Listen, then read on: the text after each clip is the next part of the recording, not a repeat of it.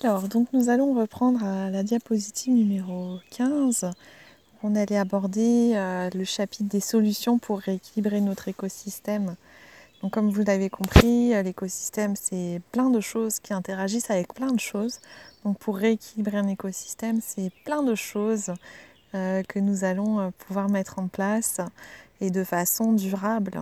Car si on veut avoir un impact sur le long terme, et c'est à chaque instant euh, que nous devons cultiver euh, la vie qui circule en nous.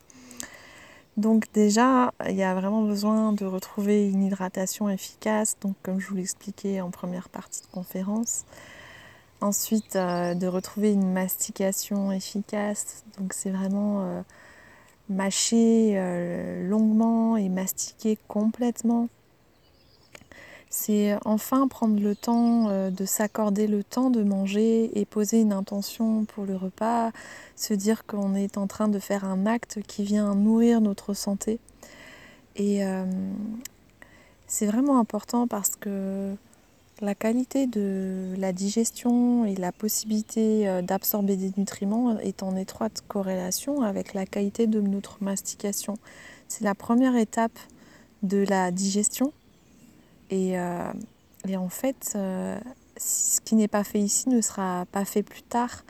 Donc si on ne mastique pas correctement, on va avoir des gros morceaux qui vont arriver dans l'intestin et ça va entraîner la pullulation de bactéries délétères dans le microbiote. Et ça va vraiment impacter tout l'écosystème à tous les niveaux. Donc euh, un défaut de mastication peut dans certaines situations, en fonction de chaque personne, parce que chaque personne est différente, mais pourquoi pas aboutir à un infarctus du myocarde? Donc j'ai envie de dire mastiquons comme si notre vie en dépendait. Puis en plus, c'est vraiment ça détend le corps de mastiquer. Donc il y a plusieurs jeux euh, qui sont euh, disponibles pour pouvoir vraiment s'amuser avec ça. Donc il y a le jeu de, ben, de s'attacher les mains entre chaque bouchée.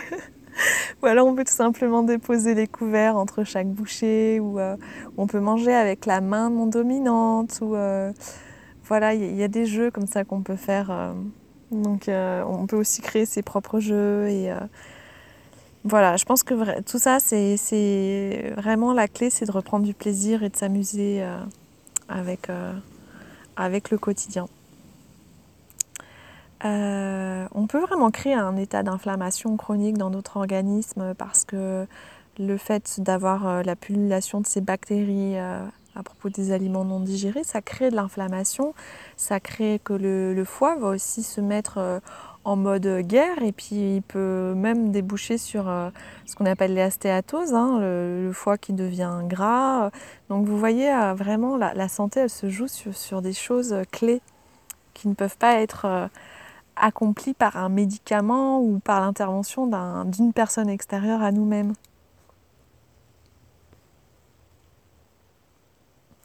Donc on va quand même euh, rendre hommage à nos bactéries avec euh, le rappel à la diapositive numéro 16.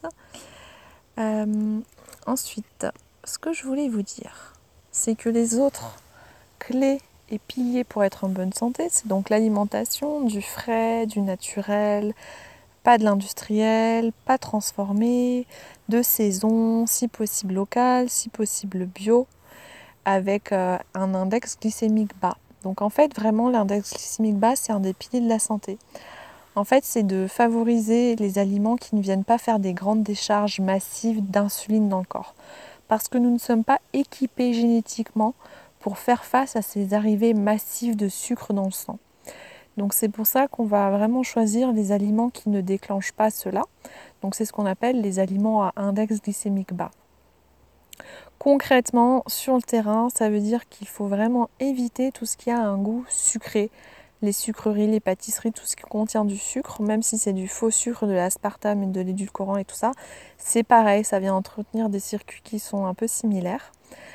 Et euh, en plus, c'est ultra chimique. Donc euh, voilà, vraiment essayer de ne pas rentrer dans le cercle vicieux du sucre car ça crée vraiment des addictions.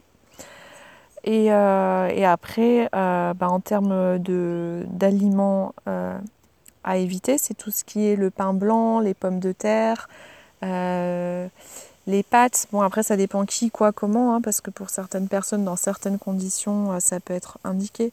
mais privilégier les, aliments complets, les céréales complètes et éviter les produits qui ont un goût sucré. Et puis bien sûr, bien mastiquer. Ça vient vraiment interagir dans l'alchimie de l'écosystème, de ce qui va se passer dans votre tube digestif. Ensuite, il y a l'importance des oméga 3, donc c'est vraiment euh, le facteur de risque cardiovasculaire numéro 1 qui est modifiable. Vous voyez, 90% des morts par accident cardiovasculaire, que ce soit AVC, infarctus, pourraient être évitables si on avait un index oméga 3 optimal. Donc c'est ce qu'on avait vu tout à l'heure avec euh, les huiles végétales et les petits poissons gras. Ensuite, c'est vraiment euh, s'assurer de notre statut micronutritionnel. Euh, euh, certains paramètres peuvent être mesurables, d'autres non. Par exemple, le magnésium ne se dose pas, mais on sait qu'on a besoin d'en prendre tous les jours.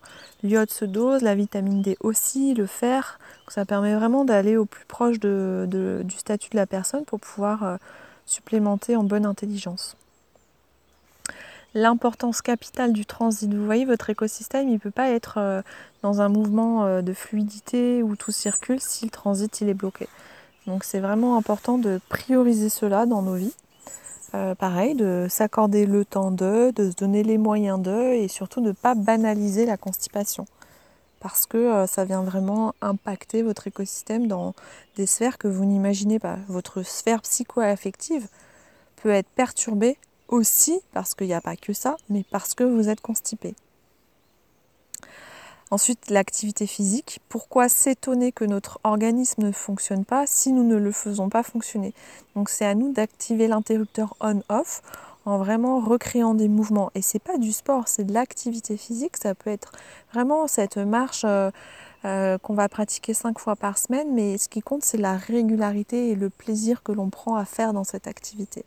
C'est important que nous la choisissions avec euh, notre créativité et notre cœur. Ensuite, il y a vraiment la qualité du sommeil. Donc euh, moi, je conseille vraiment aux gens de se coucher avant, minuit. Le top, quand on va pas bien, on fait vraiment l'expérience de se coucher trois nuits d'affilée avant 10h ou à 10h au max. Et on va vraiment voir la différence dans notre corps. Faut savoir qu'en fait, les heures avant minuit, les heures de sommeil profond avant minuit, c'est celles qui vont nous apporter euh, la sécrétion de l'hormone de croissance. Et cette hormone de croissance, c'est celle qui permet de, de, rester jeune et en bonne santé et mince. Vous voyez? Tout ça, c'est vraiment euh, des choses que vous pouvez booster en vous couchant avant 10 heures. Donc moi, je trouve que ça vaut quand même la peine. Et si vous le faites, vous transmettez ces valeurs-là et ces habitudes-là à vos enfants. Donc vous transmettez de l'épigénétique positive à vos enfants. Donc c'est vraiment important. On a énormément de responsabilités dans ce qu'on transmet, tant au niveau de la conception, c'est-à-dire de comment est mon organisme, comment est mon microbiote au moment où, je tombe enceinte, tant au niveau de l'homme que de la femme. Et on a autant de responsabilités tout au long de la vie de notre enfant, dans ce qu'on lui transmet en termes de cadre de croyance, d'habitude, de mode de vie, puisque le mode de vie, c'est énorme en fait. C'est aussi important que, que euh, le patrimoine génétique. Euh, la gestion du stress, que je vous ai expliqué en détail, qui est vraiment capital pour la santé. Et puis euh, l'épanouissement, ce que j'appelle le kiff psychosocial, qui est un nutriment essentiel à la santé. Vous pouvez passer à la diapositive numéro 19. En fait, euh, ben, vous voyez, on a vraiment reçu un patrimoine euh, génétique. Pour moi, il y a le patrimoine génétique mondial de l'humanité. Et on a tous notre responsabilité de vraiment sculpter le patrimoine qu'on a reçu et de prendre soin de ce patrimoine que l'on va transmettre pour qu'il soit du meilleur, euh, dans le meilleur état possible au moment où on va le transmettre. En fait, on le transmet en permanence. de manière directe ou indirecte, par nos comportements, on vient impacter les gens qui sont autour de nous. Donc, voilà, prenons soin de ce capital génétique et, afin d'exprimer le meilleur de notre ADN. Euh, et voilà, et j'ai envie de vous dire, vraiment, il y a plein de fois où on a du mal à prendre soin de nous, on se néglige, mais j'ai envie toujours de me rappeler de cette phrase qui, de, de, mon cher professeur Vincent qui nous dit toujours, mais quelle est la valeur de ma vie et quelle est la valeur de mon existence si elle ne vaut même pas la peine que je prenne le temps de lui apporter des choses aussi salutaires que la mastication et l'activité physique. Vraiment, on peut se demander quelle est la valeur que nous portons à notre vie. Et cette réflexion-là, moi, ça me, remet vraiment en contact avec, euh, la responsabilité que j'ai de valoriser euh, la vie qui m'a été donnée et que je transmets euh, d'une manière ou d'une autre, on transmet des choses. Il n'y a pas que par l'enfantement qu'on transmet, c'est on transmet des choses par la personne que nous sommes, quand nous sommes en contact avec chaque être humain, avec chaque plante, avec chaque objet. Et c'est important qu'on redevienne conscient que nous sommes nous-mêmes un environnement pour quelqu'un d'autre et qu'on doit être un environnement bénéfique et pas polluant. Parce que l'environnement nous façonne et nous façonnons notre environnement. Donc nous devons euh, prendre soin de nous car nous sommes l'environnement de quelqu'un d'autre. Vous comprenez? Alors moi j'ai envie de vous transmettre ma passion pour la médecine et euh, la vision que j'en ai c'est que la médecine c'est vraiment la science de la santé où on peut toujours apprendre et euh, découvrir avec plaisir comment on peut la cultiver, la nourrir et arrêter de penser à la médecine en termes de science de la maladie, mais vraiment de science de la santé. Changeons de point de vue. Alors vous pouvez aller à la diapositive numéro 22, je vais vous présenter Clayton qui est un petit Américain euh, qui, a été euh, traité avec succès, accompagné avec succès par un médecin américain qui travaille en médecine fonctionnelle qui s'appelle euh, Mark Hyman, que vous pouvez retrouver sur YouTube pour ses belles vidéos sur la médecine fonctionnelle. Donc euh, Clayton, en fait, c'est un enfant qui, à 11 ans, euh, il avait 11 diagnostics différents. Donc vous voyez, c'est vraiment intéressant parce que la médecine, eh ben, elle est forte pour mettre des noms aux maladies et pour pour être une science de la maladie. Donc voilà, ça c'est la liste des 11 maladies qu'il avait. Donc notamment, euh, bah, il avait des crampes, des insomnies, mal à la tête, il avait des troubles du comportement, il avait des, un retard scolaire, du mal à écrire, de l'asthme, euh, des allergies à l'environnement, des allergies alimentaires, de l'eczéma, et puis il avait une, alimentation en mode junk food. Euh, et puis il avait des, compulsions d'aliments sucrés et de, et de féculents. Alors pour traiter tout cela, il a eu cinq spécialistes qui lui ont donné huit médicaments, dont de la ritaline, des anti-inflammatoires, euh, un bêta-bloquant, un anti-allergique. Et puis bon, c'était quand même pas l'extase. Donc il est allé voir euh, Marc et Marc qui a sorti sa matrice et puis qui ensuite lui a établi des stratégies personnalisées. Et ben s'est dit, et eh ben quand même, on va lui rééquilibrer l'intestin à ce jeune homme. Alors euh, par rapport au, microbiote qu'on a vu tout à l'heure, c'est vraiment choisir un probiotique adapté de manière pertinente et euh, individualisée par rapport à ce que présente la personne, un probiotique qui puisse vraiment rééquilibrer sa flore bactérienne et donc ses bactéries symbiotiques.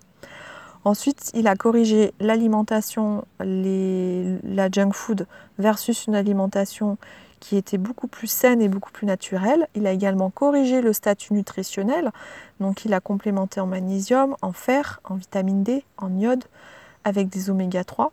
Et puis il a soutenu la fonction hépatique parce que le foie, c'est vraiment important qu'il soit soutenu. Parce qu'aujourd'hui, c'est important qu'on ne vive pas dans le déni, on est dans un monde qui est pollué. Donc pour pouvoir vraiment se donner les chances d'avoir un écosystème euh, équilibré, nous devons dépolluer l'intérieur.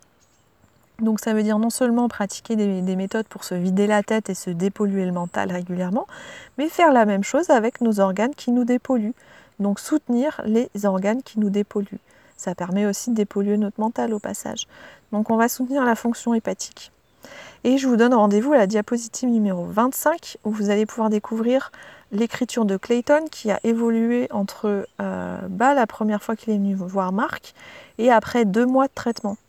Et moi, je trouve que c'est beau et, euh, ça me laisse vraiment le cœur ouvert euh, et, envie de continuer à pratiquer cette médecine avec les gens qui ont vraiment envie euh, bah, de cultiver leur santé. Et moi, je suis vraiment heureuse parce que depuis que je travaille comme ça, eh ben, je me sens moi-même dans un écosystème médical beaucoup plus équilibré, c'est-à-dire que je suis plus dans une relation de prise en charge où les gens viennent pour être pris en charge, mais les gens viennent pour que nous puissions élaborer un partenariat synergique et où chacun prend sa responsabilité. Moi, ma responsabilité, c'est d'avoir une vision claire d'ensemble et globale, euh, de pouvoir euh, transmettre à l'autre des informations simplifiées sur euh, son état de santé et de pouvoir lui transmettre une stratégie applicable et,